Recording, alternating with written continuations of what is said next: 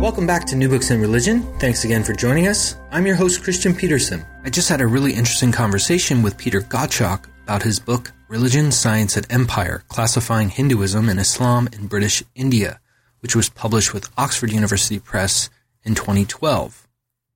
When did religion begin in South Asia? Many would argue that it was not until the colonial encounter that South Asians began to understand themselves as religious. In this great new book, Gottschalk outlines the contingent and mutual coalescence of science and religion as they were cultivated within the structures of empire.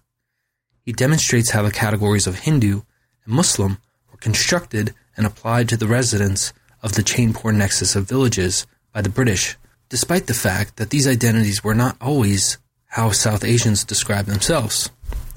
Throughout this study, we are made aware of the consequences of comparison and classification in the study of religion. Gottschalk engages Jonathan Z. Smith's modes of comparison, demonstrating that seemingly neutral categories serve ideological purposes, and forms of knowledge are not arbitrary in order. Here we observe this work through imperial forms of knowledge production in South Asia, including the roles of cartographers, statisticians, artists, ethnographers, and photographers. In the end, we witness the social consequences of British scientism and its effects on the construction of the category religion in South Asia.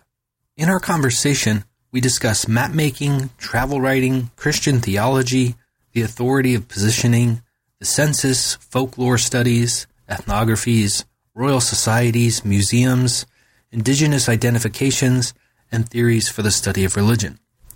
Without further ado, here's my conversation with Peter Gottschalk. Thanks again for listening to New Books in Religion. Welcome again to New Books in Religion. Today I'm speaking with Peter Gottschalk about his great new book, Religion, Science, and Empire Classifying Hinduism and Islam in British India. This is a really wonderful book that's covering uh, a, a, lot of information. We probably won't get to talk about everything, um, but I think that everyone working in the history of religions will sh- surely benefit from this. So thank you for writing a wonderful book. Peter, how are you? Just fine, Christian. How are you? I'm great before we get into the, the details of, of your data here, um, usually what we begin with is kind of how you got interested in the study of religion, um, perhaps uh, influential mentors you had that either reflect your topic that you study or the approach that you take. Can you tell us a little bit about uh, how you ended up working in this field? Well, I uh, really wasn't interested in the, the study of uh, religion per se, in uh, certainly in terms of South Asia uh, during my undergraduate work at all. Uh, we had no South Asian studies uh, available at my college, and except for one course, and I didn't take it. Um, but we did have a scholar of Islam, John Esposito, and um, and I did audit a course of his. I didn't even take it for full credit. Um, but it was uh, it was influential in part because um, I uh, ended up visiting my parents who were working in Saudi Arabia at the time. Right after taking that class, um, that was actually the impetus for my taking that class. And and not long after that, I was in India for six months on my first visit. And so uh, some of those experiences and the background of uh, John's course uh, really had a, a, a, an impact on me um, but not enough to make me think that I was going to study religion when I decided to, to enter grad school. Uh, I entered grad school uh, with the idea of studying history and specifically the, the history of cultural contact. Um, I was raised during the Cold War uh, when it seemed as though social and cultural misunderstandings were uh, contributing certainly to some of the misunderstandings that might lead to actual all-out war. And so I was interested in in bringing to American students uh, and uh, American readers some insight in how cultural conflict might might have occurred in the past and how that might be relevant for how it might occur in the present. Uh, so I decided that uh, British Empire seemed like uh, a good avenue to pursue this, uh, having given the fact that they were making cultural contacts and impacts all across the globe. And uh, by happenstance, decided that India seemed like an interesting place to explore that. So when I entered uh, grad school uh, for my master's degree, I was actually a uh, history um, in a history program. Um, but I soon changed to religion because I realized that uh, to pursue some of these issues of cultural misunderstanding, that religion not always but often uh, served as a quick avenue into some of those misunderstandings. And uh, and frankly by that time my my interest had, had really been uh, sharpened uh, in terms of the study of religion. Now this this book it uh, relates to your your larger body of work. You've written a lot. And uh, it's interesting kind of hearing your background. You can kind of see perhaps some of the the motivations that drove you to your subjects um, could you talk a little bit about how this book began to emerge as a book? Uh, when did you think of it as a book project? And uh, perhaps also, how does it relate to your earlier work? Well, I had uh, initially done my dissertation work uh, using uh, ethnographic research in Chainpur, uh, the village in Bihar, which is at the heart of this of this book, and um, I made that into my first monograph and uh, really enjoyed that work and wanted to continue uh, my contact with uh, the people of, of and try to understand more about their lives and and uh, uh, their uh, social, religious, and political circumstances. Um, it happened for per- personal reasons that I found myself in Cambridge, England, for a summer. Um, and uh, I made an opportunity to go down to British Library whenever I could to see if I could find any historical materials about Chainpur. And it turned out that there was a quite a bit more than I could have ever guessed. And so that led to a question of why would there be so much material about this one village in Bihar? Um, and secondly, at the same time, because of my contacts at a, you know, working in a small uh, liberal arts college at the time, uh, I became really fascinated by issues of of science and what I um, what I think is important to call scientism, which is the kind of hegemony of science, the authority that science seems to have in um, American society and many other societies. Um, and so uh, I realized as I was finding these materials in the British Library about Chainpur that many of them were really ensconced within a, a scientific framework that seemed to lend it authority in the eyes of some of their readers uh, because of that uh, that scientific framework. Now, within the book, you also are um, talking specifically to different audiences, and you're, you're, very conscious about this, and you make this explicit. I'm wondering if you could talk about the what you're trying to do or what you're trying to achieve with these different audiences. Um, talk a little bit about if this was difficult in trying to to reach everyone uh, in a single monograph. Um, and perhaps um, one of the things that I think is unique about your book uh, in terms of structure is you you have what you call theoretical interludes. Um, and I think this is, uh, I, am guessing, probably related to these kind of audiences you're trying to reach. So could, could you talk about kind of the writing the book, how you structured it, the people you're trying to reach?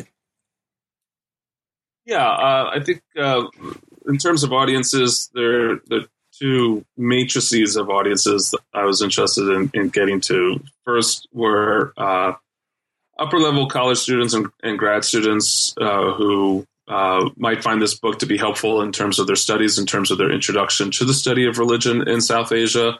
Um, the book is intended to try to uh, create a larger context for understanding how the study of religion uh, coalesced uh, in South Asia under the British rule um, without focusing on uh, the armchair scholars uh, who wrote the books that tend to get the most attention, um, as well as the Orientalists uh, who also uh, get much more attention than some of the mid-level officers and, and, and, folks on the ground, as well as the Indians uh, who were writing about Chainpur and uh, who never had a position at Oxford or, or never were um, major uh, players in the British administration.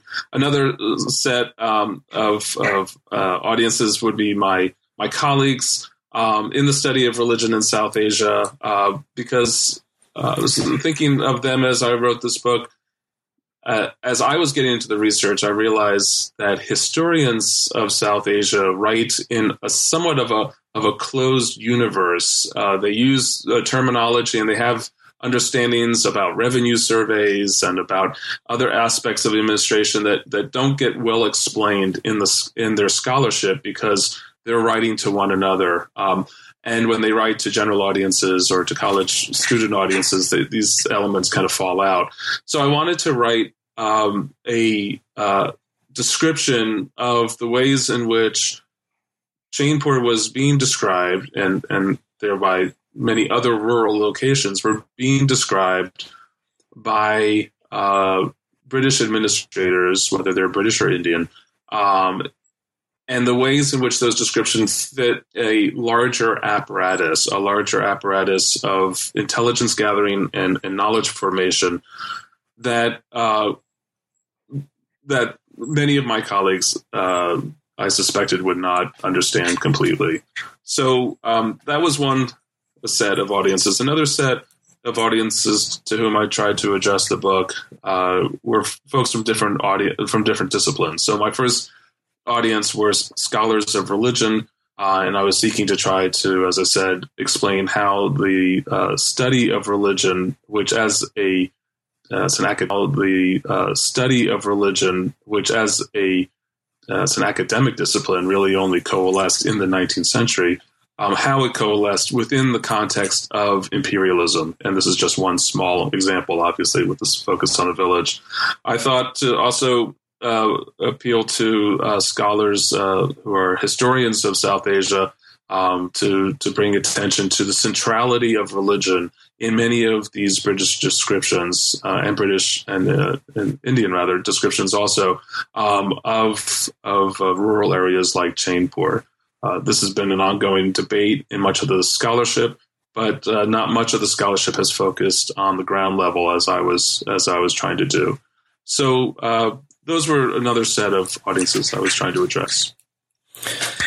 And with the theoretical interludes, how did you uh, how did those come about, or how how did you think of those in the the structure of the book? The idea behind the theoretical interludes was to try to take the issues of imperial episteme and put it onto a larger larger frame.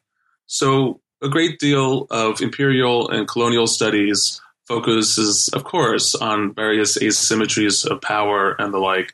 Um, but what I found, especially by considering the work of Peter van and and the few other scholars who take the study of British engagements with South Asia and put them in the same context as British engagements with Britons, that is to to to do a comparative study of the ways in which uh, Britons understood not only South Asians but also themselves, and find some some points of of commonality as well as difference.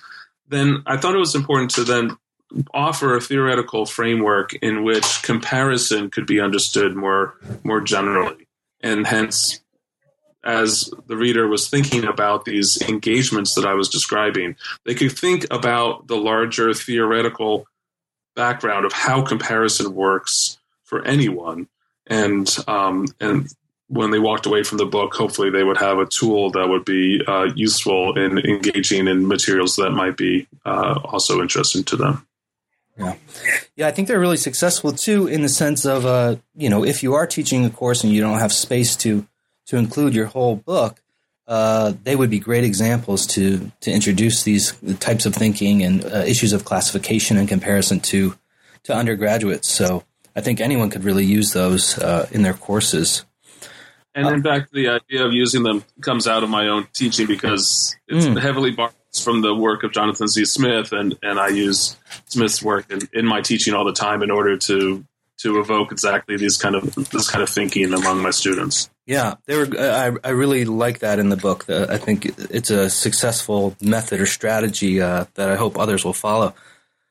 Um, could you talk a little bit about Chainpur, uh, the the nexus of villages that make up this area? Both, um, you know, what might somebody who's not familiar with South Asia, South Asia need to to know to understand kind of the, the broader context of what you're writing about, um, but also what what makes this uh, a, a, successful example of thinking this. You you kind of mentioned the dearth of um, materials, but uh, other than that, why why Chainpur?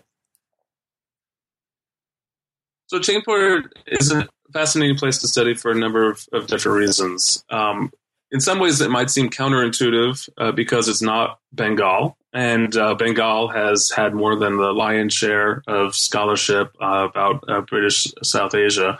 Um, it's not uh, Uttar Pradesh, which represented a later stage in uh, British conquest and rule, and of course has.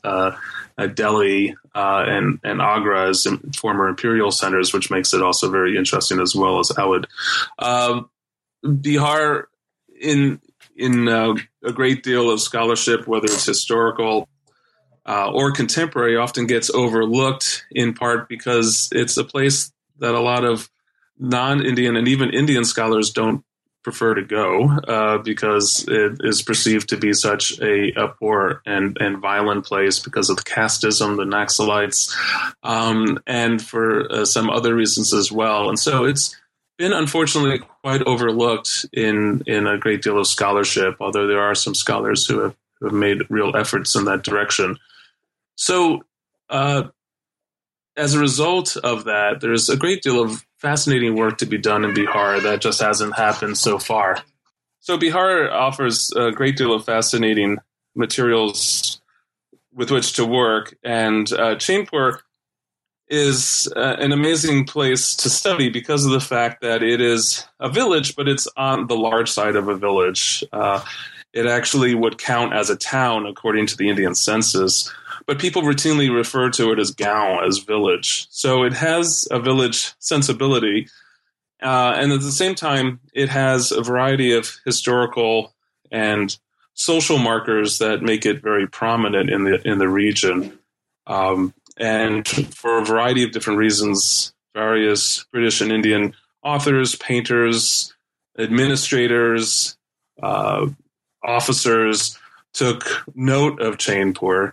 So it provides a, a place that has not been studied very well, that has a great deal of British era material committed to it, various representations, and that has not gained the attention of a great deal of published work since independence. Hmm. Ex- extending from uh, the, the, sources, um, there is there's a lot about South Asian religions and, and, and early representations in the formation of uh, the history of religion as a as a discipline um, from from Western intellectuals, and you expressly uh, say that these individuals, pe- people like Weber and uh, Mueller, and were reliant on the cartographers and the statisticians and the artists and the travelers. Um, so, could you talk a little bit about uh, these lower level individuals you, you you've mentioned already? What uh, what did their observations? Uh, what role did they play in the construction of religion in South Asia? And, and and then how does that inform or shape our uh, kind of broader history of religions in, in, South Asia? Yeah, that's a that's a great question. Uh, so what often happened was that let's just talk about a British Indian administrative level. You would have officers uh, and other civil servants who were responsible for uh, for uh, local issues, and they would make certain reports and uh, make maps and uh, do other sorts of representations, which would then be uh, sent to their superiors. So their superiors would have a bit of a sense of what's happening regionally, which would be sent up to their superiors, which would uh, allow them to have an understanding of what's happening provincially, which then would be sent to their superiors, which would allow them to understand what was happening in British India in general.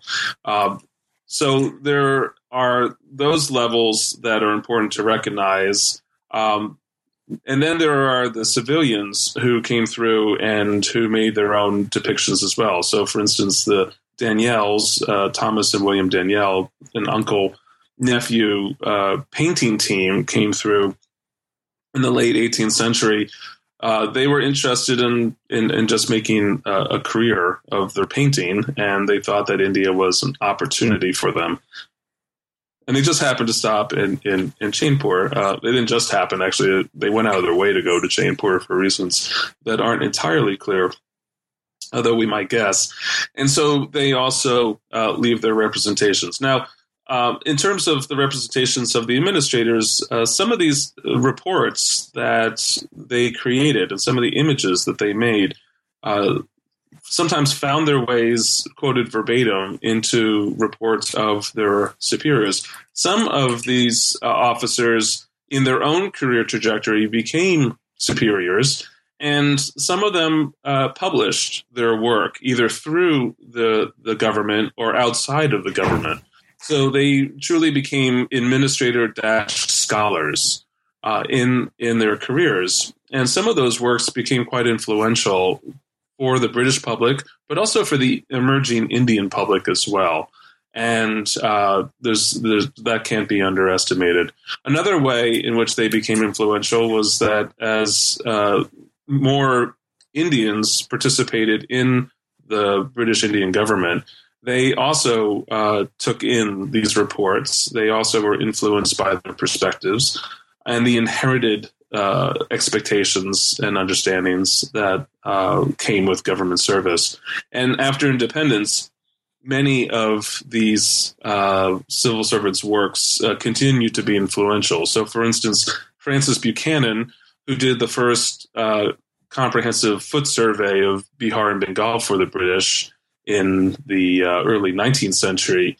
Uh, he's mentioned in the Archaeological Survey of India. He's mentioned in the Sur- Census of India, uh, and in a number of other uh, websites for current Indian government uh, departments, because he's seen to be the father, and that's often the language that's used for their particular uh, their particular discipline in, in the government. So these folks had a, a, variety of different types of impacts, and the Daniells actually um, had a profound impact because their the images they created of uh, South Asia became the most influential visual images, arguably, for uh, the entirety of the British Empire. And they found those images found their way not only into galleries but also into, onto china, onto tiles that were put into people's homes um, and they were reproduced in all sorts of different ways. Hmm. Now, this nexus of religion, science, and empire that you uh, highlight in the title, um, you say, I'm going to read a brief quote. You say, We cannot know the notions of religion and science without considering the mutually imbricated histories of their codependent uh, coalescence. So, uh, can can we can you help us start to unpack this? Um, you're you're not really talking about science here, but what you call scientism. So um, perhaps we can start there. What do you mean by scientism uh, versus science, perhaps?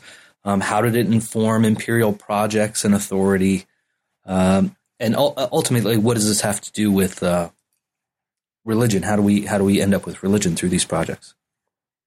Sure. Uh, actually, if I could, just I'll just flip the order a little bit. Let me, sure. let me just talk about um, science and religion, and then we'll get to scientism. Um, so unfortunately, there's a there's a common uh, expectation, not only in the public but also among many scholars, that religion and science are necessarily oppositional and and, and foe-like, uh, and that the the rise of empirical science in the 18th and 19th centuries with the Enlightenment.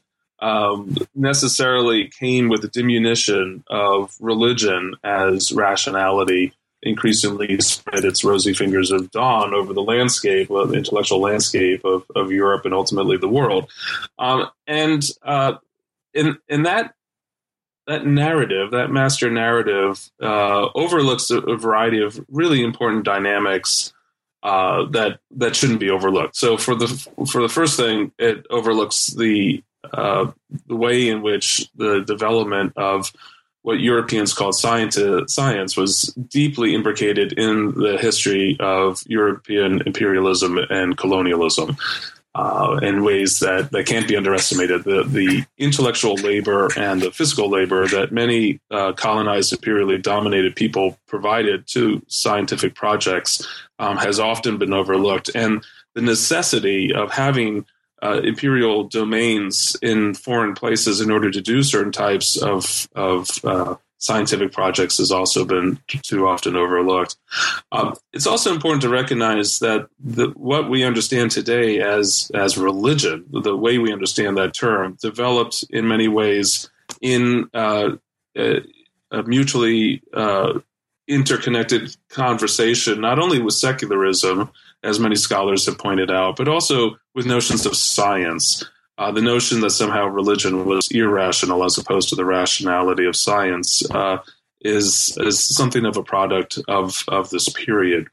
So when the British came to South Asia, uh, there was some sense uh, there had to be an ex- appreciation for what they understood as the civilizations of South Asia and the uh, the creation of the Taj Mahal and and and other uh, examples of great uh, culture.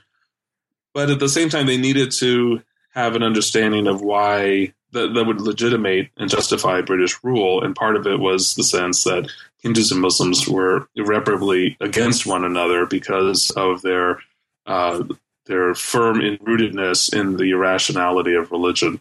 So, uh, not all Britons thought of things this way, but but many did and that's one reason why religion figured so prominently in, in British imaginations from the very beginning of their uh, epistemic projects.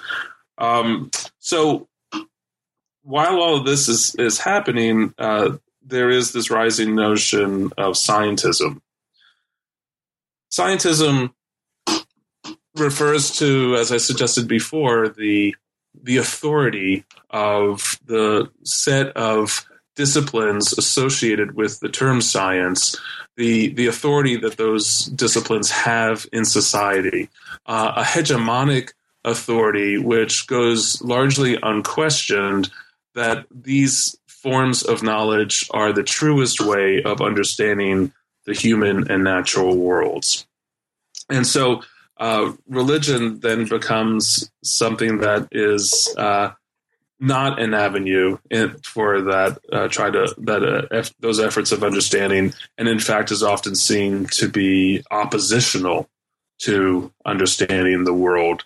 Um, and then we have narratives of medieval European Catholicism and uh, the uh, the victims of uh, the Catholic Church, like Galileo and the like, that help to affirm that that portrayal. So that's that's where the the, the the intersections of religion, science, and empire come from that are related to uh, that are mentioned in the title. Yeah. Now, for uh, listeners, just so they can kind of follow along, um, what you do through the, the most of the remainder of the book is uh, look at the development of specific disciplines and uh, systems of knowledge, uh, such as cartography, ethnography, uh, anthropology, and some others. Um, you begin with um, cartography, and uh, I believe you, you kind of follow a chronological approach. Um, could you talk a little bit about um, the differences between uh, British imperial cartography? Um, you compare this with Mughal uh, cartography, um, and and specifically how how were maps used to mark uh, religious identities?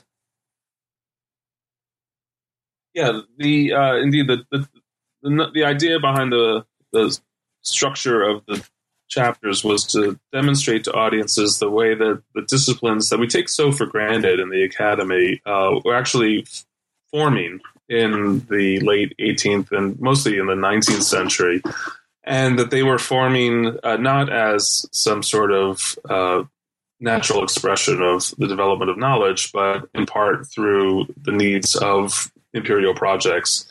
So cartography, uh, which has been described by by some as the, the, queen of all sciences, because it seems to provide this, as it were, God's eye view of the Earth that seems to be so transparently true. Although we may all have problems with our uh, Google Maps apps on our smartphones.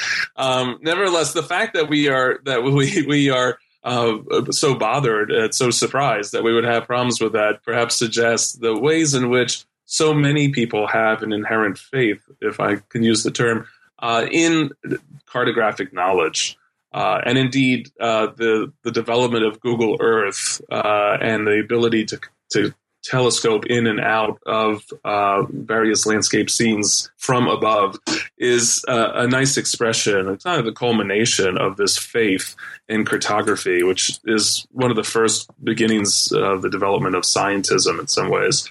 Um, and so uh, the uh, the use of cartography in British India was very often tied to the various other uh, endeavors uh, because cartography often served as uh, as the way of expressing various concerns that uh, came up in uh, British uh, imperial endeavors. So, for instance, uh, um, if there was a census of India, perhaps, then maps might be created in order to project, as it were, the results of the census onto this cartog- cartographical space.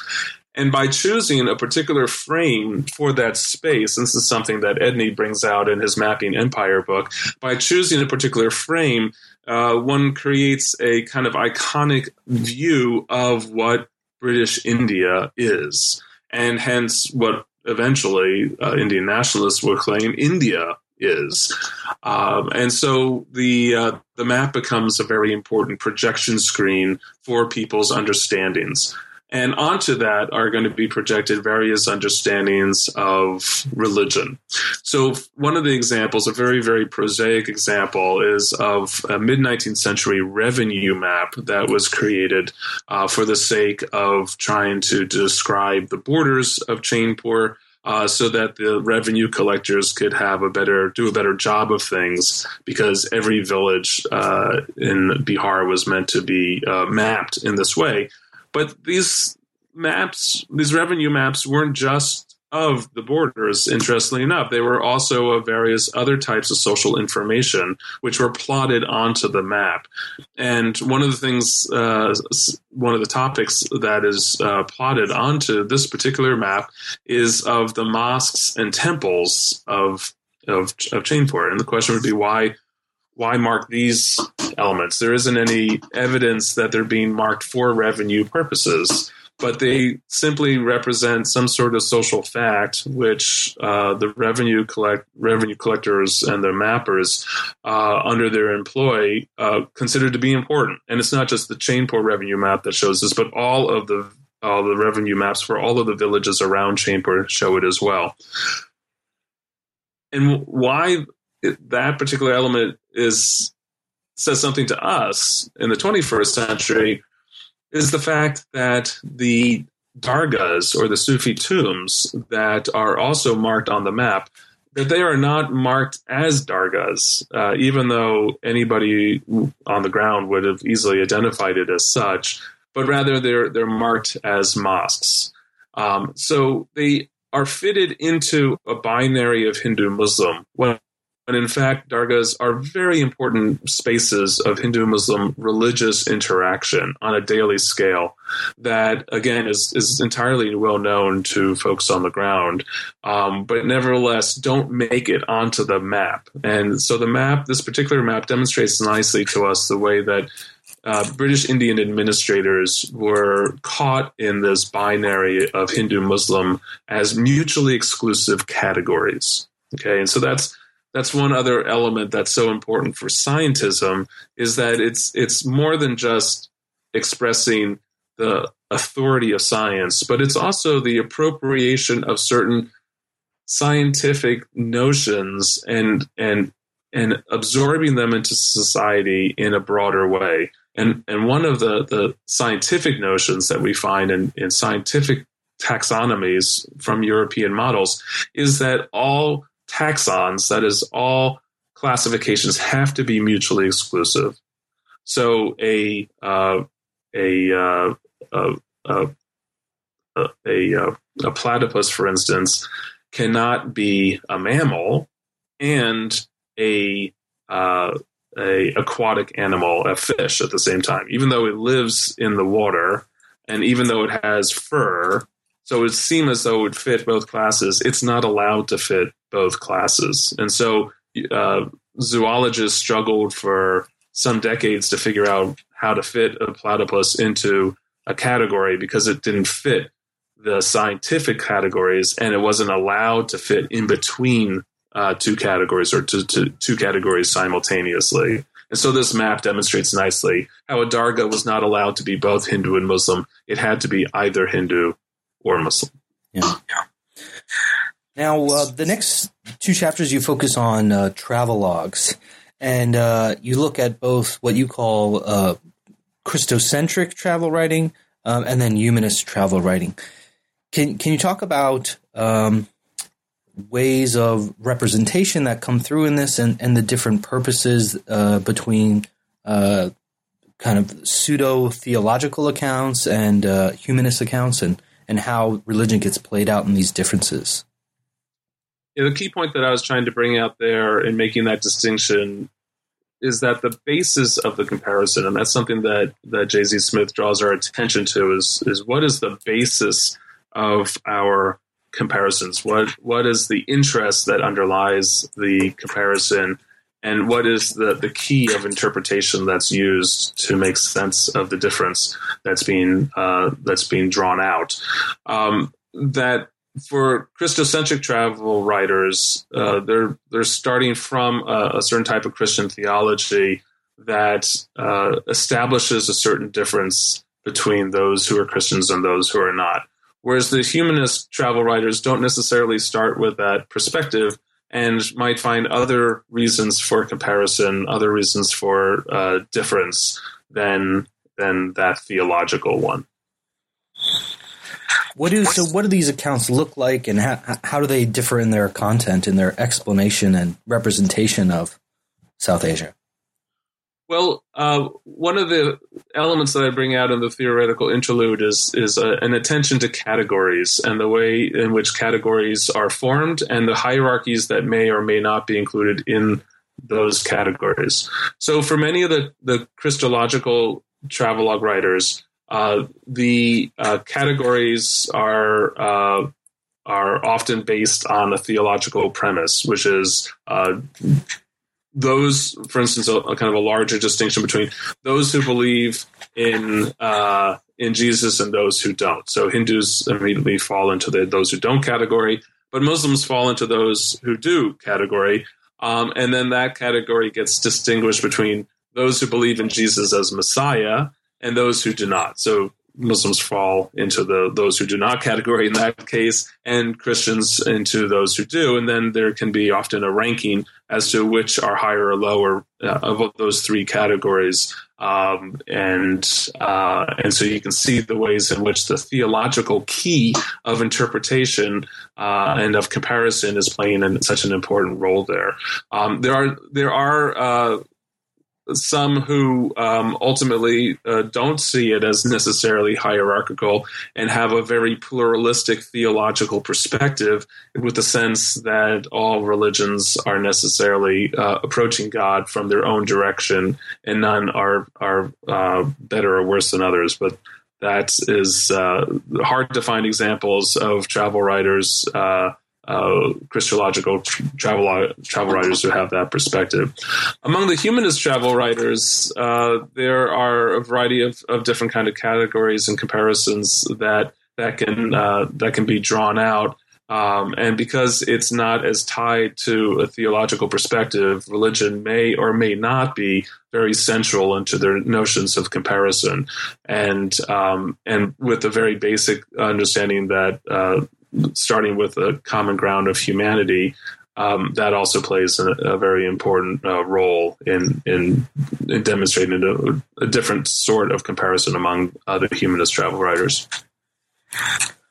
One of the other things that arises in these accounts uh, is this the notion of authority or authenticity from from being uh, on, on, what you say on the spot.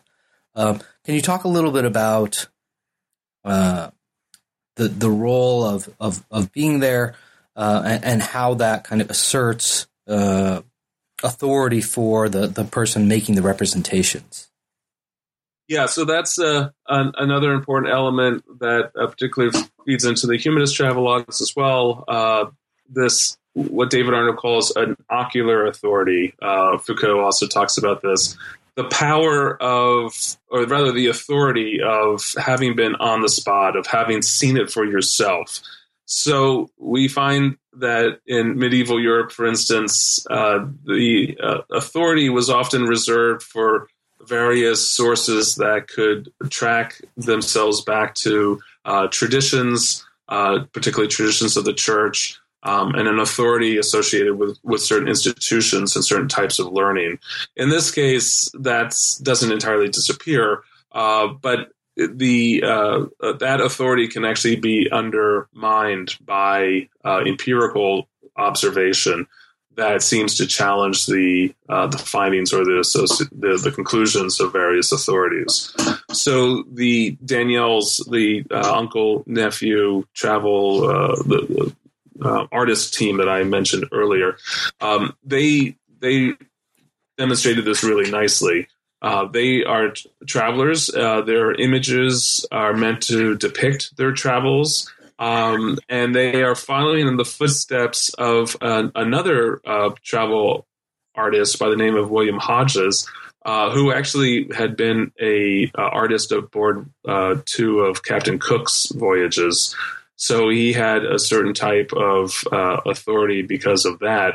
But they were very critical of him because even though both sets of artists were following the trope of the picturesque in their in their artistry, uh, that is following certain notions of how to construct a landscape scene and an allowance to exaggerate certain things in order to make it more attractive to the viewer. So even though both sets of artists were following this notion of the art of the picturesque, the Daniells are more infused with the notion of the on the spot um, with the the quote unquote accurate representation of what they are are portraying, and uh, and so they uh, we have the uh, the journal of the younger of the two.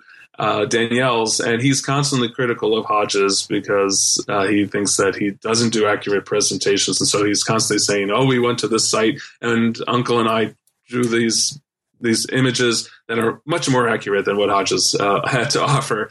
Uh, so you can see in in just a change in, in a decade or so between Hodges and uh, the Daniells that there's uh, a, a, slowly galvanizing grip of the empirical on these representations and the authority of the on the spot uh, in these uh, these presentations. Now you've alluded to uh, the the taxonomical ideals of of natural science and how they inform British systems of classification a little bit already. Um, you focus on this in one chapter uh, within issues of the census and uh, statistics of of local peoples. Can you tell us a little bit about how how these uh, census formed identities, what what identities were available to people responding to these, um, perhaps how these categories changed over time. Right. Uh, so, uh, you know, as per your your previous question, that indeed there were some of these forms of, of knowledge existed before the British came under the Mughals and under others, and uh, a census, uh, or at least a, uh, a, a count of of people was certainly something that existed under pre- previous regimes. But what differs with the British, uh, which is nothing that was seen at all in, in pre British South Asia, was that the British sought in 1872 to count every single individual Indian on one night. Um, and that effort to count everyone uh, no matter what their caste, no matter what their religion, no matter what their gender or their education status or their location, uh, was absolutely unique. Uh, they weren't successful uh, in, in doing it in one night, but by 1881 they were able to do it in one night. And of course, they the census uh, then, as now in India and in the United States, relies on a set of questions that the enumerators ask the occupants of the house and those questions are predetermined and uh, the answers are not. So, some it's important to recognize that one of the the few questions that were asked in 1872 um, and that were asked throughout the the entirety of the British Empire was, "What is your religion?" And uh, that question was asked of every member of the House. Um, and anybody could answer any way that they liked. So you could say Muslim, you could say Hindu or Christian or Sikh or I don't know or I don't have one, um, and uh, and that would be recorded. Some people, for instance, said uh, uh, Muslim Brahmin, and that was recorded. So that would suggest a real pluralism. But what happened when these uh, slips of paper on which all this information was recorded was then tabulated and aggregated back in the district offices uh, so that the numbers could be crunched and sent on up the line administratively was that there was no pigeonhole. That's literally what they put these slips of paper into pigeonholes. Uh, there was no pigeonhole for Muslim Brahmin. Uh, there was simply a pigeonhole for uh, Hindu Brahmin uh, or for Muslim. And so the, the pluralism that was obvious in the recording was not obvious in the tabulation because the tabulation relied on these mutually exclusive categories. You couldn't count in more than one category. Just as in the United States, uh, there was no ability for somebody, when answering the race question, somebody like Barack Obama to say that they were both uh, black and white that was not possible. You had to choose one or the other. Um, that was the case in the United States until 2000. Um, so uh, that was the case throughout the, the British Empire that you um, you were going to be counted only in one category or the other. Now, as the the empire went on, and as Indians became interested in participating in the democracy that the British seemed to hold out as uh, as a as a hope for the future, the uh, the need, of course, was to was to find constituencies because democratic politics relies on identifying and speaking to certain constituencies and, and addressing their interests, and and so the idea of finding religiously based constituencies. Um, in part based on census data that suggested where various religious com- communities were most densely situated, um, and also based in part on this notion that religious identity was central to the identity of, of most Indians, which was uh, perpetrated by uh, British writers as well as some Indian ones, um, meant that as Indian uh, democratic politics began to to form, uh, there was a, a, strong religious element to that, and um, and we actually have various Indian groups uh, fighting to get included in certain categories and excluded from others. So, for instance, the Hindu Mahasabha made a variety of petitions to the British government in the 1930s that Sikhs and Jains should be included as Hindus in the counts of uh, the All India counts of religion. Uh, meanwhile, you you had some uh, Sikh and Jain groups resisting that and demanding to have their own categories and and that level of engagement of South Asians in in the census project, in the in the scientific taxonomical project of the census, demonstrates well how the effort to resist British hegemony led many South Asians to actually participate in the epistemic hegemony that the British had laid the groundwork for. You move on in the next chapter. Uh, you, you title it "A Raja, a Ghost, and a Tribe." Uh, almost sounds like the start of a of a joke. But can you tell us how local narratives were used to explain difference?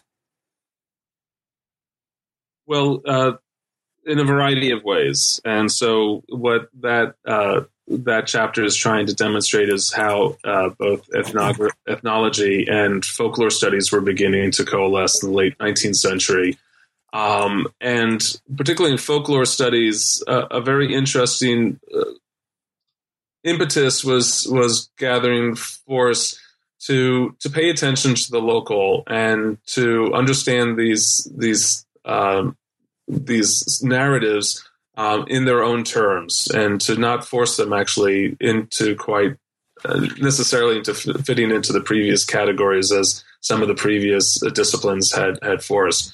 Um, and so the this this narrative of, of the the dead Brahm uh, the, the, the ghost of a Brahmin uh, who t- exacts a vengeance on the local Raja, which is a very important narrative today in Chainpur.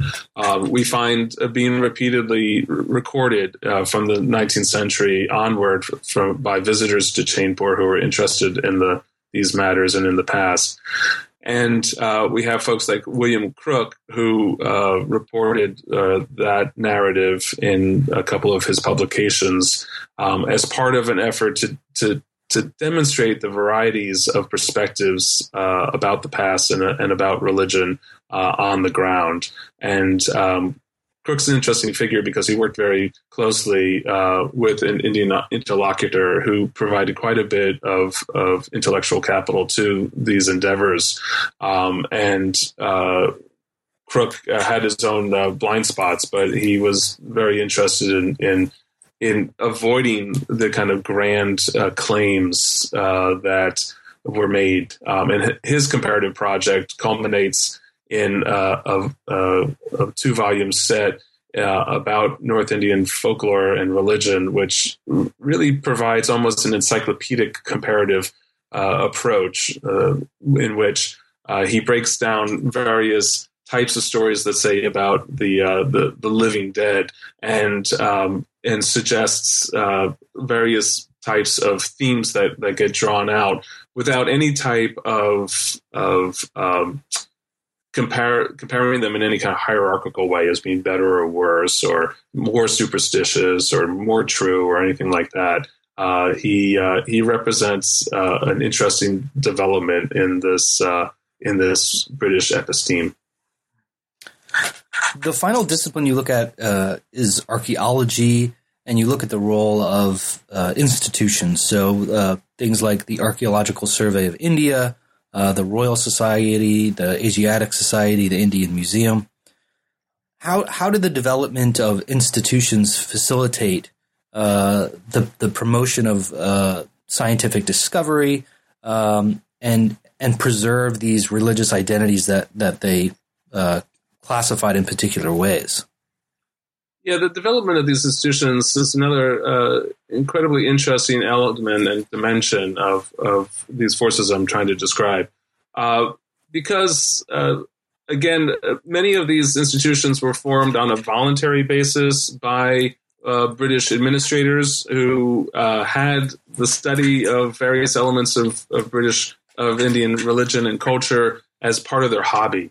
Um, and uh, it certainly could have some fairly negative effects. But it's interesting that uh, how many of them uh, set their minds to these uh, endeavors, and and as part of those endeavors, they often formed uh, communities such as the Asiatic Society of Bengal, right, which is one of the oldest example of one of these learned societies.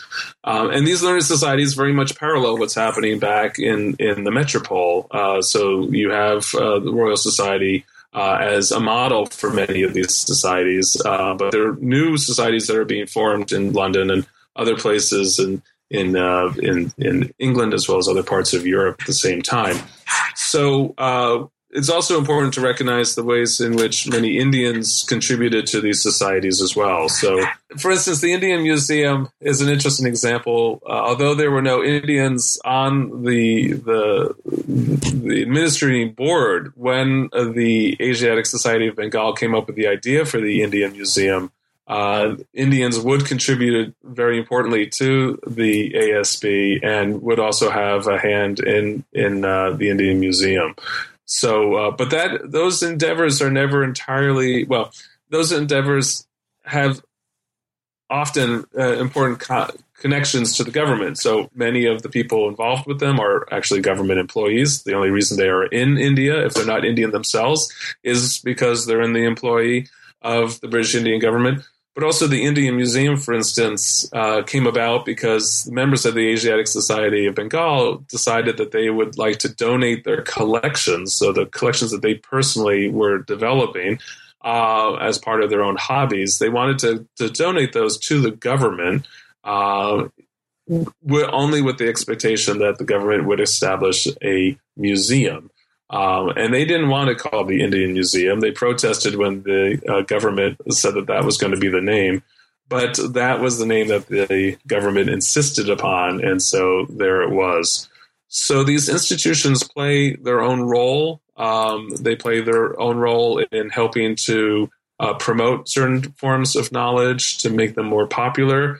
Um, many of these learned societies also have uh, global connections, uh, so they are sharing their reports um, across the globe. Also, when the Census of India, for instance, uh, and the Archaeological Survey of India, when they publish certain results, they often send copies to these institutions, both in India and outside India. And so there is really a global circuit for the circulation of this knowledge that has developed in this globalized world that the British Empire helped to bring to, to existence.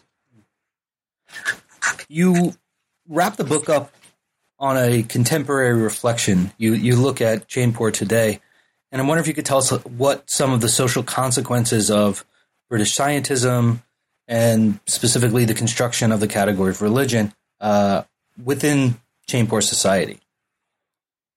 So there is a, a, very robust set of knowledges that exist in Chainpur today, and uh, some of them are not at all connected to that British originated episteme, um, but others are, and particularly those that we find that are perpetrated in the school system.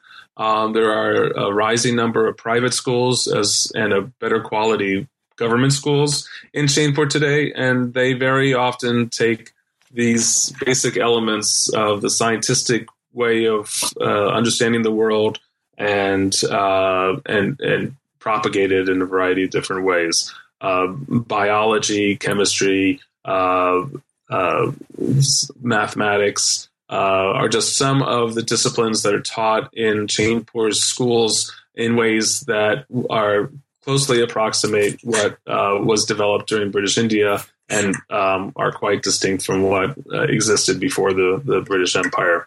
Um, in terms of some of the expectations about uh, religion and the like, uh, there are ways in which uh, those are also communicated. Um, there is uh, a, a, in very interestingly often an oversight of of local local examples in which some of these uh, differences in religious categories don't necessarily work, such as the continuing functionality of the Sufi tombs and the ways in which Hindus and Muslims uh, pray there. Uh, the uh, the school's approach to religion often uh, doesn't uh, pay much attention to that. Um, not that there's a lot of attention usually on that particular theme, but we do find that the sciences uh, are taught in a fairly uncritical manner and, and accepted for uh, how they are. Now, for students of religion, I think one of the the big uh, points or, or, or, ways of uh, thinking about this book um, is this idea of the various modes of comparison and then how this affects our categories. So I wonder if you could kind of just uh, uh, think about how each of these chapters kind of expresses one of these modes. You and and you're you're I don't know if you did this on purpose uh, or if this was kind of a later realization, but you you um, you follow uh, Z Smith's um, uh, categorical uh, um, system from in a compar- in comparison of Magic Dwells very closely. Uh, was that uh, was that an afterthought, or did you realize that, or was that a kind of a structuring model as you went into this project? Um, but how how does your data kind of, um, I guess, reflect or substantiate what J.Z. Smith is is talking about in this uh, issue of classification? Yeah, I think uh, J.Z. Smith's notions work out fairly well in, in what I'm showing. Uh, the notion of differences between statistical comparison, encyclopedic comparison, ethnographic, uh, help to understand how these different representations create different types of comparisons. Uh, not only, uh, although the categories might be the same, the way that they uh, relate to one another can be very different. Um, and so it, it works out uh, fairly well in trying to understand the mechanics of the differences between these different forms. It also, I think, demonstrates well J.Z.'s point that there isn't one particular form of comparison that is immune from from major problems. Uh, each form of comparison is problematic, but at the same time, uh, comparison is at the very heart of all forms of knowledge, uh, and so we can't just sidestep the issue just because there isn't any ideal way of doing comparison. We have to recognize that it's at the heart of, of all knowledge. And so we have to understand how it's at the heart of the forms of knowledge that we're pursuing, and then also recognize how uh, it necessarily suffers from certain uh, disadvantages, uh, no matter which choice we make. Mm. Peter, uh, excellent book, and thank you for all your efforts. You could you could really tell uh, reading through this that you it was a tremendous effort. Um, but before we let you go, um, I'm sure listeners would be very eager to hear what kind of things you're working on now, uh, what projects you might have coming out in the future. Well, uh, this uh, track of, of studies of, of Chainpur, as it were, uh, and of religious identity in South Asia has always been my main track of my scholarship, but I've also had another track, uh, which is uh, on Islamophobia in the United States. And so, what I'd like to do is actually uh, marry those two tracks together to bring together um, something about Islamophobia and anti Muslim sentiment uh, within the uh, British empirical system. And uh, the contours of that I'm still working out, but sabbatical coming up this semester should help me give me some time to, to think about it. Mm, great. That sound that sounds uh, wonderful too. So good luck, and uh, perhaps you can come back and talk about that project. Well, that would be great. Thank you so much for your interest in this one. Yeah. Thanks again, Peter. All right. Thank you. You've been listening to my conversation with Peter Gottschalk about his book Religion, Science, and Empire, classifying Hinduism and Islam in British India, published with Oxford.